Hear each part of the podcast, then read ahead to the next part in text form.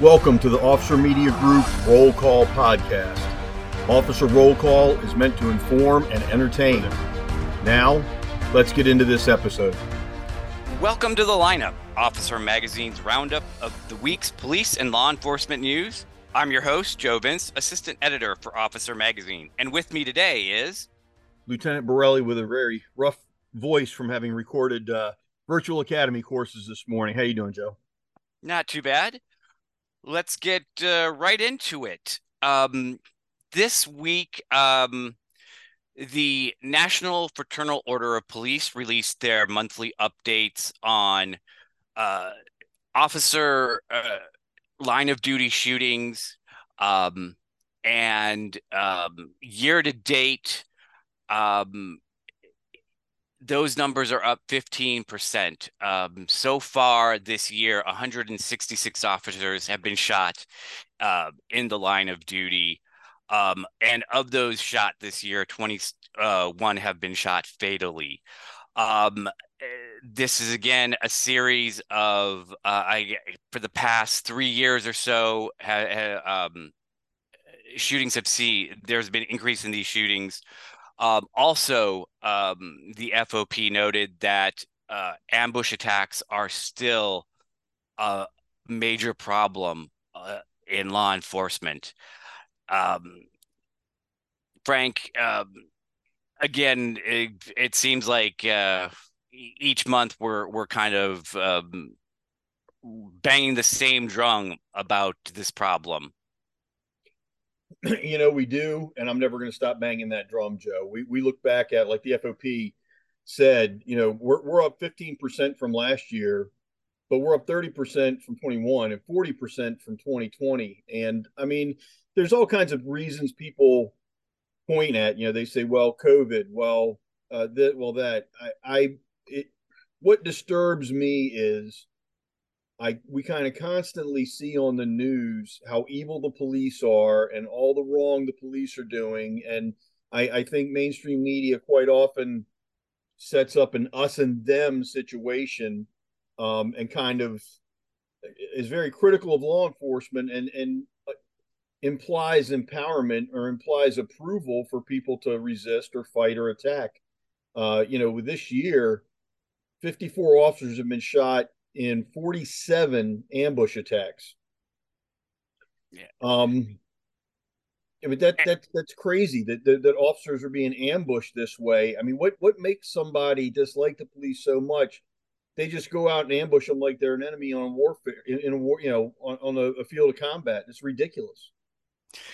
And you see too the the jump uh, year to date um, in those ambush attacks. Um, For the same span of time in uh, twenty twenty-two, there were only twenty-seven ambush-style attacks compared to the forty-seven of this year. Um, and, it, uh, yeah, again, it doesn't seem um, – it, it, and it, it, it's hard to really find a way how – what law enforcement can do to um, to combat this uh, because it, it, in many of these cases – Um, they uh, officers are being called uh, to respond, and uh, criminals are lying in wait. Yeah, I mean, yeah. It's, and that's the whole idea of an ambush is it's it's a surprise attack. Um, but but make no mistake, this isn't the same. We're we're talking a minute about a different story. This isn't the same as an officer who gets a call for an armed robbery, and he goes, and he expects to potentially find somebody. They're armed with, you know, there's a threat, and he can he can manage the risk appropriately and act appropriately. Ambushes are just surprise attacks, and there, there's no there's no way to justify them uh, with, well, it, it's part of the line of duty. Well, you know, the officer took some action that oppressed that person, whatever. These are premeditated, cold-blooded murders and attempted murders of police officers, and anybody who attacks an officer in that fashion, in my opinion, should not ever be eligible for parole or probation. And I think it's wrong to keep him in life for prison. You already know how I feel about the death penalty. Um, you know, the, the only good news I see here is, you know, the ambush style attacks have almost doubled since last year, you know, from twenty-seven to forty-seven. but the number of officers shot in those attacks uh, only went up, you know, a fourth. They're not being as effective, I guess. We had forty-two officers shot in those twenty-seven ambushes last year versus fifty-four officers shot in forty-seven ambush attacks this year. Uh, the number of officers killed in those ambushes is up. It sounds like a bad number, fifty percent. And under any number is a bad number, but it was six last year, nine this year. Um, you know, all all law enforcement can do is be aware of it and, and try to be alert to those situations and avoid them where they can. Um, officers who work single car patrol, single officer patrol, really need to have their head on a swivel.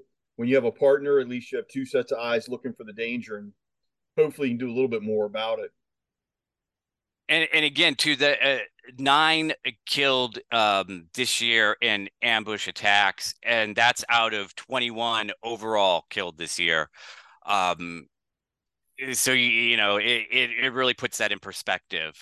It's almost half. That's that's mm-hmm. ludicrous. That's ludicrous, and it's being driven by a hatred for police because people don't know the good police do. That never makes the mainstream media. All that makes mainstream media is the mistakes that law enforcement makes, and they, they don't even put it in perspective and show what such a small percentage is of that. It, it, I don't know. Anyway, I'm definitely going to need more coffee. This leads us to our next story out of Denver. A uh, veteran uh, police officer was in his uh, patrol unit sitting outside of a hotel uh, when a gunman came up and opened fire on him in his cruiser. Uh, he was shot multiple times. Thankfully, his vest um, took those uh, those shots, and the officer was still able to get out of his vehicle uh, and return fire, uh, shooting and uh, killing the uh, the suspect. Um, again. Uh, This kind of illustrates what we were just talking about uh, with these ambush attacks, Frank. Yep. And, and um, it's, you know, it's, it's again, this is a premeditated, uh, hard to avoid, just heinous attack on an officer. And, and, and so far, um, as far as the motive behind this, um, I haven't, uh, at the time we're recording this, there hasn't uh, been any information uh, released about that. Um, at the, according to the report, um, the suspect apparently had entered this hotel to ask for a room, apparently, and then had come out and uh, began firing. Um, this was uh, happened. Um, on Wednesday, and then later that same day, um, a- another officer in Denver was shot and wounded. This in a, in a slightly different situation. Um, officers responding were responding to um, reports of shots fired, and um, confronted a suspect. Then began pursuing uh, that that suspect on foot, and um, uh, a shootout, uh, an exchange of gunfire um, erupted, um, and the officer and the suspect were uh, both uh, shot and and wounded. Um, the thankfully, um, the uh, uh, the officer um, was treated and released from the hospital, um, but ag- again. Um, uh, It, it illustrates just um, just how much more dangerous it, it, it is getting out there. Well, again, I don't, these these people feel empowered to attack the police. The idea of somebody shooting at the police to avoid apprehension, you know, after they've committed a crime during a foot chase or whatever, that that's kind of always been around. Um, there was a time nobody ever dared to shoot at the police. There was always people who who would. But, I mean, there used to be a level of respect there, and that's long gone. It's been destroyed by uh, people who try to say the police have no respect for anybody else. Um, it, it, both of these people who shot at these Denver officers, one in ambush, that's just cold-blooded, cowardly. God knows why they did it. Uh, hope they rot forever because of it. Um, you know, in the second one, this guy's trying to avoid arrest. It's not unexpected. It's something law enforcement is at least trained to look for and be aware of. Uh, but still, you, you got to you got to have a lot of, I don't know, stupidity and guts to to stop and shoot at a police officer. Um, because honestly, what you you have a hope that you get the officer before he gets you. But once you once you've taken it to that final level, once you've pulled your gun, you start shooting at a police officer. You know you're getting shot back. I mean, you. You, you you have to be so desperate you're willing to die rather than get caught, because that's where you've gone with it. And it's it's a sad state of affairs, Joe. I hate to see it happening. And I again, I think it's because, you know, society doesn't talk enough about the good that law enforcement does. And, and again, you, you you talk about um, just that uh, that sort of. Um, I don't know. Is it desperation? Is it brazenness now that um, both, uh, both, I guess. Um, uh, do you, do you think too, that um, uh, there are, are cases of, uh, of criminals just feeling that, you know, you know, what, what's the worst that's going to happen at this point? Um, I, I don't, well, I don't know. And maybe, and that's what I'm saying. So maybe you get these criminals think, well, I can shoot the police. What's the worst that's going to happen? I've already been in jail. Jail's no big deal. Or I'm going to be a hero in the neighborhood, or whatever the hell they're thinking. Um, but maybe what they really need to realize is, what's the worst that's going to happen? We're going to put you in a box six feet in the ground, and your parents are going to stand weeping over your grave. Uh, is, is the worst that's going to happen. Because once you start shooting at us, you know, legally, we get to shoot back. And maybe we don't want to, um, but it's that's the reality. So yeah, what's the worst that's going to happen? Two people are going to die. Absolutely, totally, unnecessarily. Well, moving on to our next story and moving into um, better Something news, I good. guess. Yeah. Yes. Um, in New Jersey, uh, three New Jersey state uh, troopers got to bring a new life into the world, um, delivering a baby boy on... in a rather unusual environment, uh, Interstate two eighty-seven outside of Bridgewater, uh, New Jersey. Um, one of the troopers' uh, b- uh, body cameras was able to capture uh, the delivery. And um, while not an ideal situation, uh, baby and mother were both healthy. And um, uh, this is, I'm sure, an an experience that the troopers are, are are not going to forget. No, I'm sure they're not. You know, it's it's a unique uh, experience, um, and, and I can't imagine. You, you, there's so many. What are they? Obstetricians, the doctors that deliver mm. babies on a regular basis.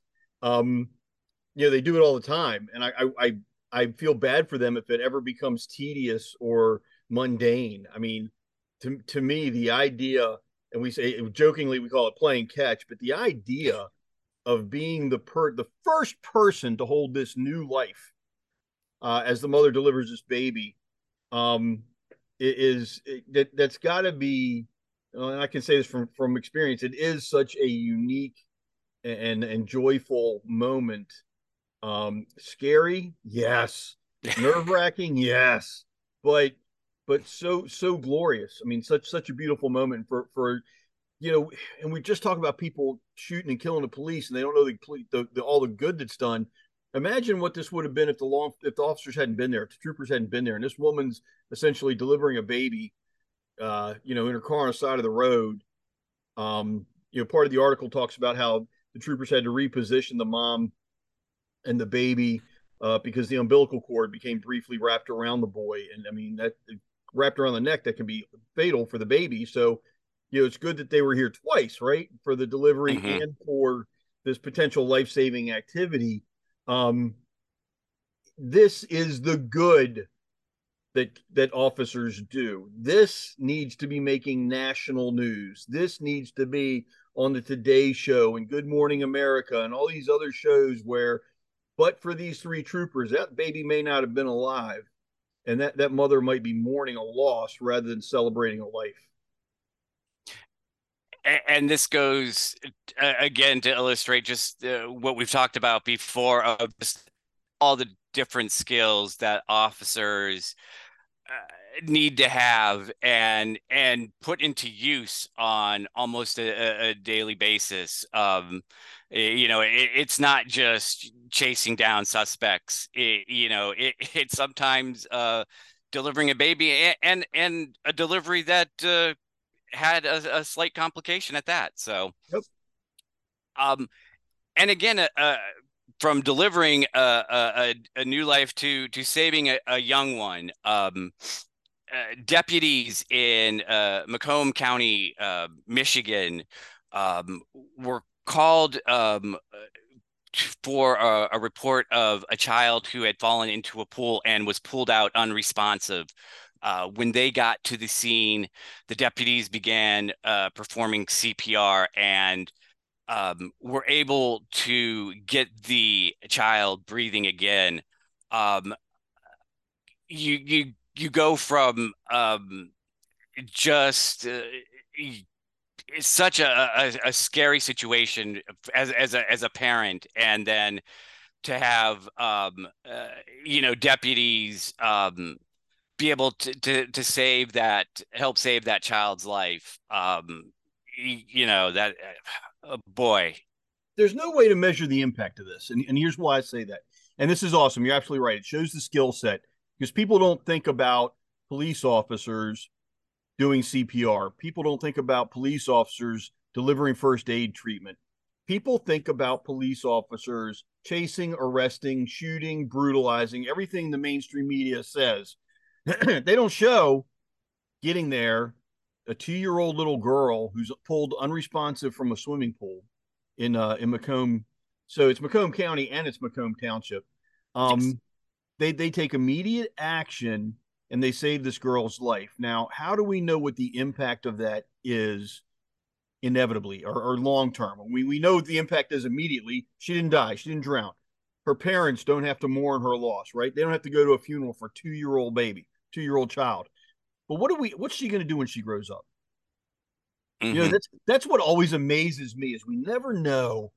There's so much law enforcement does, and they we we never know the impact. When you're driving a patrol car up a street, you're shining your spotlight around, you don't know if you just prevented a burglary, or you just prevented a rape, or you just prevented a kid from sneaking out of the house and present, potentially, you know, getting getting into something they shouldn't have got into. You never know what you prevented, because it never happens. This two-year-old little girl, those officers, and, and you know, the cool part is it might happen. You know, they might get invited to her high school graduation. They might get invited to her college graduation. They might get invited to her wedding. Um, you know, sometimes that happens, and the officers stay involved in, in the lives, and it, it's all really neat. Um, but in the short term, they did this beautiful thing. In the long term, we don't know just what the impact of this is going to be. And it's it's sometimes really awesome to think about. But again, the good officers do that all too often is not, uh, it, it's just taken for granted. It's glossed over. And and how do you, how do you get any better than this? Saved a two-year-old girl's life. Right. And, and you talked about you know, going to graduations or, or still staying in, in, in that person's life. Um You know, there will be uh, occasionally I will come across stories, too, where I will see um, a, a, a recruit um, graduating the academy to become a police officer and saying that it was because of of what an officer had done or, or what they had seen an officer do when they were a child, that it affected yep. them so deeply that um, they wanted to do that same thing. It, it's it's paying it forward in a sense. It is, and, but it's it's so motivational. I mean, I, I became a police officer out of a drive to help people, and I grew up watching Andy Griffith. So, uh, you know, I, I had an idea, and I, and my dad was in, in the industry. I mean, my dad was a lawyer who became a judge, and there was cops around all the time, and I saw all these honorable people, and I wanted to be like them. Um, and all the people out there listening that are laughing at the idea of me being honorable. It, yeah, great joke. Um, but it, yes, if these officers have motivated this two-year-old little girl to do anything with their actions, fantastic. If they haven't, they still saved her life. Fantastic. On to our next story. Again, we're going to stick with this theme uh, of helping. In, in this case, it was bystanders helping out an officer. Um, a uh, let's see, Marshfield, Massachusetts police officer had responded to a uh, a traffic crash. Um, was at the scene, um, and um, let's see here. So the officer was trying to arrest this guy who was resisting arrest after he fled that scene. And some good Samaritans came and helped the police officer effect the arrest. It, right. And they had helped um, as the uh, the suspect was struggling, um, helped the officer get uh, handcuffed uh, the individual as uh, the individual kept uh, kept fighting and screaming and kicking and spitting. Um, uh, until uh, other officers also were able to to come in um, and help. Um, again, um, this was also not the only case uh, this week of um, bystanders helping out. Uh, in, in another case, an officer um, uh, who was uh, fighting with a suspect, um, and that suspect had Um, Uh, gotten the officer's taser and, and used the taser on him. Other bystanders came in and were able to um, hold the individual down um, so that the officer could recover and, again, handcuff uh, the suspect. And I'd love to see um, more of this in the mainstream media. I mean, we talk about officers helping citizens, saving lives, delivering babies. Here are citizens potentially saving this officer's life because we don't know what the outcome would have been without those citizens there to help out. Uh, obviously, the, the the guy arrested had no concern for the officer's health or well-being or life. Um, this is what America ought to see. Officers helping the citizens, the citizens helping the officers. We're all on the same team. Good is all on the same team. Always. And, and it is good to see um, people getting involved. Um, uh, and, and um, you know, not just... just standing by and watching.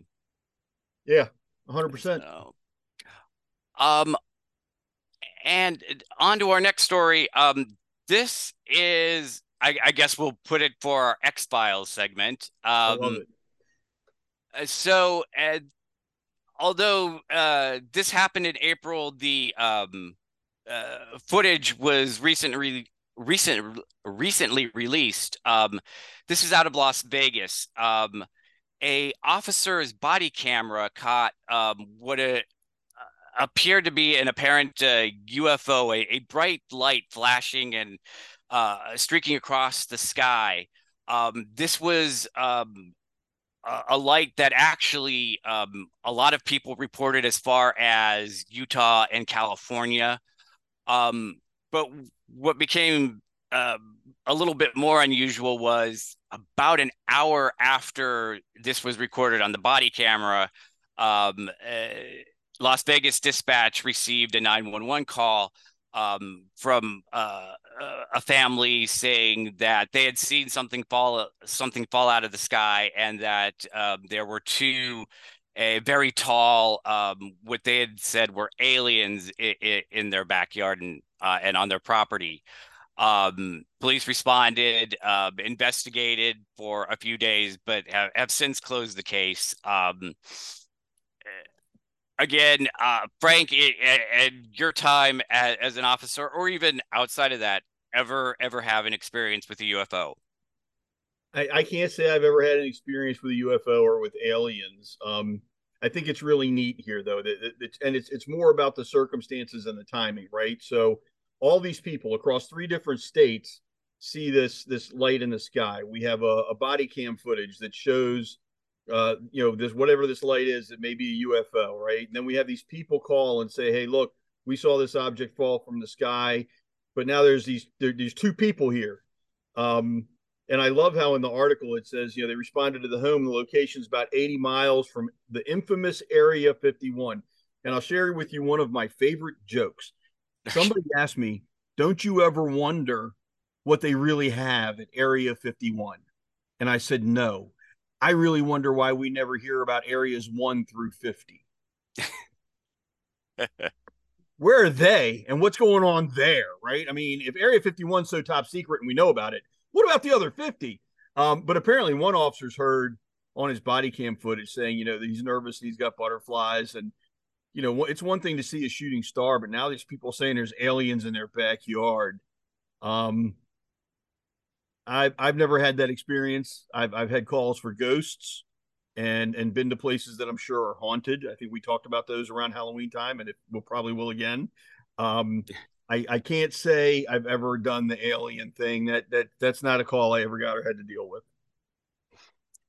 Oh, and, and again, I, I, it, uh, the, um, the officers responding to the call, it, uh, had, uh, it was the proximity to having seen the the flashing light um, or or the the streaking light in the sky that uh, made it seem a little more eerie than uh, and, and of course the location close to Area fifty-one uh, than maybe normally uh, would have been the case. So, um, so I'm going to do something I rarely ever do, Joe. Sure, I, I want to throw out a book recommendation.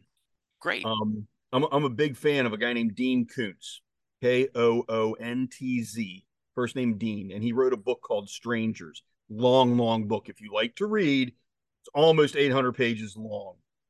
Um, but it's an exceptional fictional story about something similar to Area fifty-one um, and what might have been extraterrestrial contacts and, and how it impacted some of the citizens there at the time and how the military reacted. So excellent, excellent, excellent read.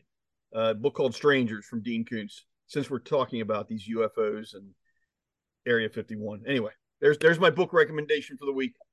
I, and I, I think that's a great uh, way to, to leave off here. Um, Thank you, everyone, for listening. Um, please come back next week uh, when we will do this again. Hey, Joe, thanks very much. Have a good weekend. Stay safe. Thank you for listening to this week's episode of The Lineup. Please remember, the opinions voiced are not those of Officer Media Group or Endeavor Business Media, but only those speaking those opinions themselves. Thank you and stay safe.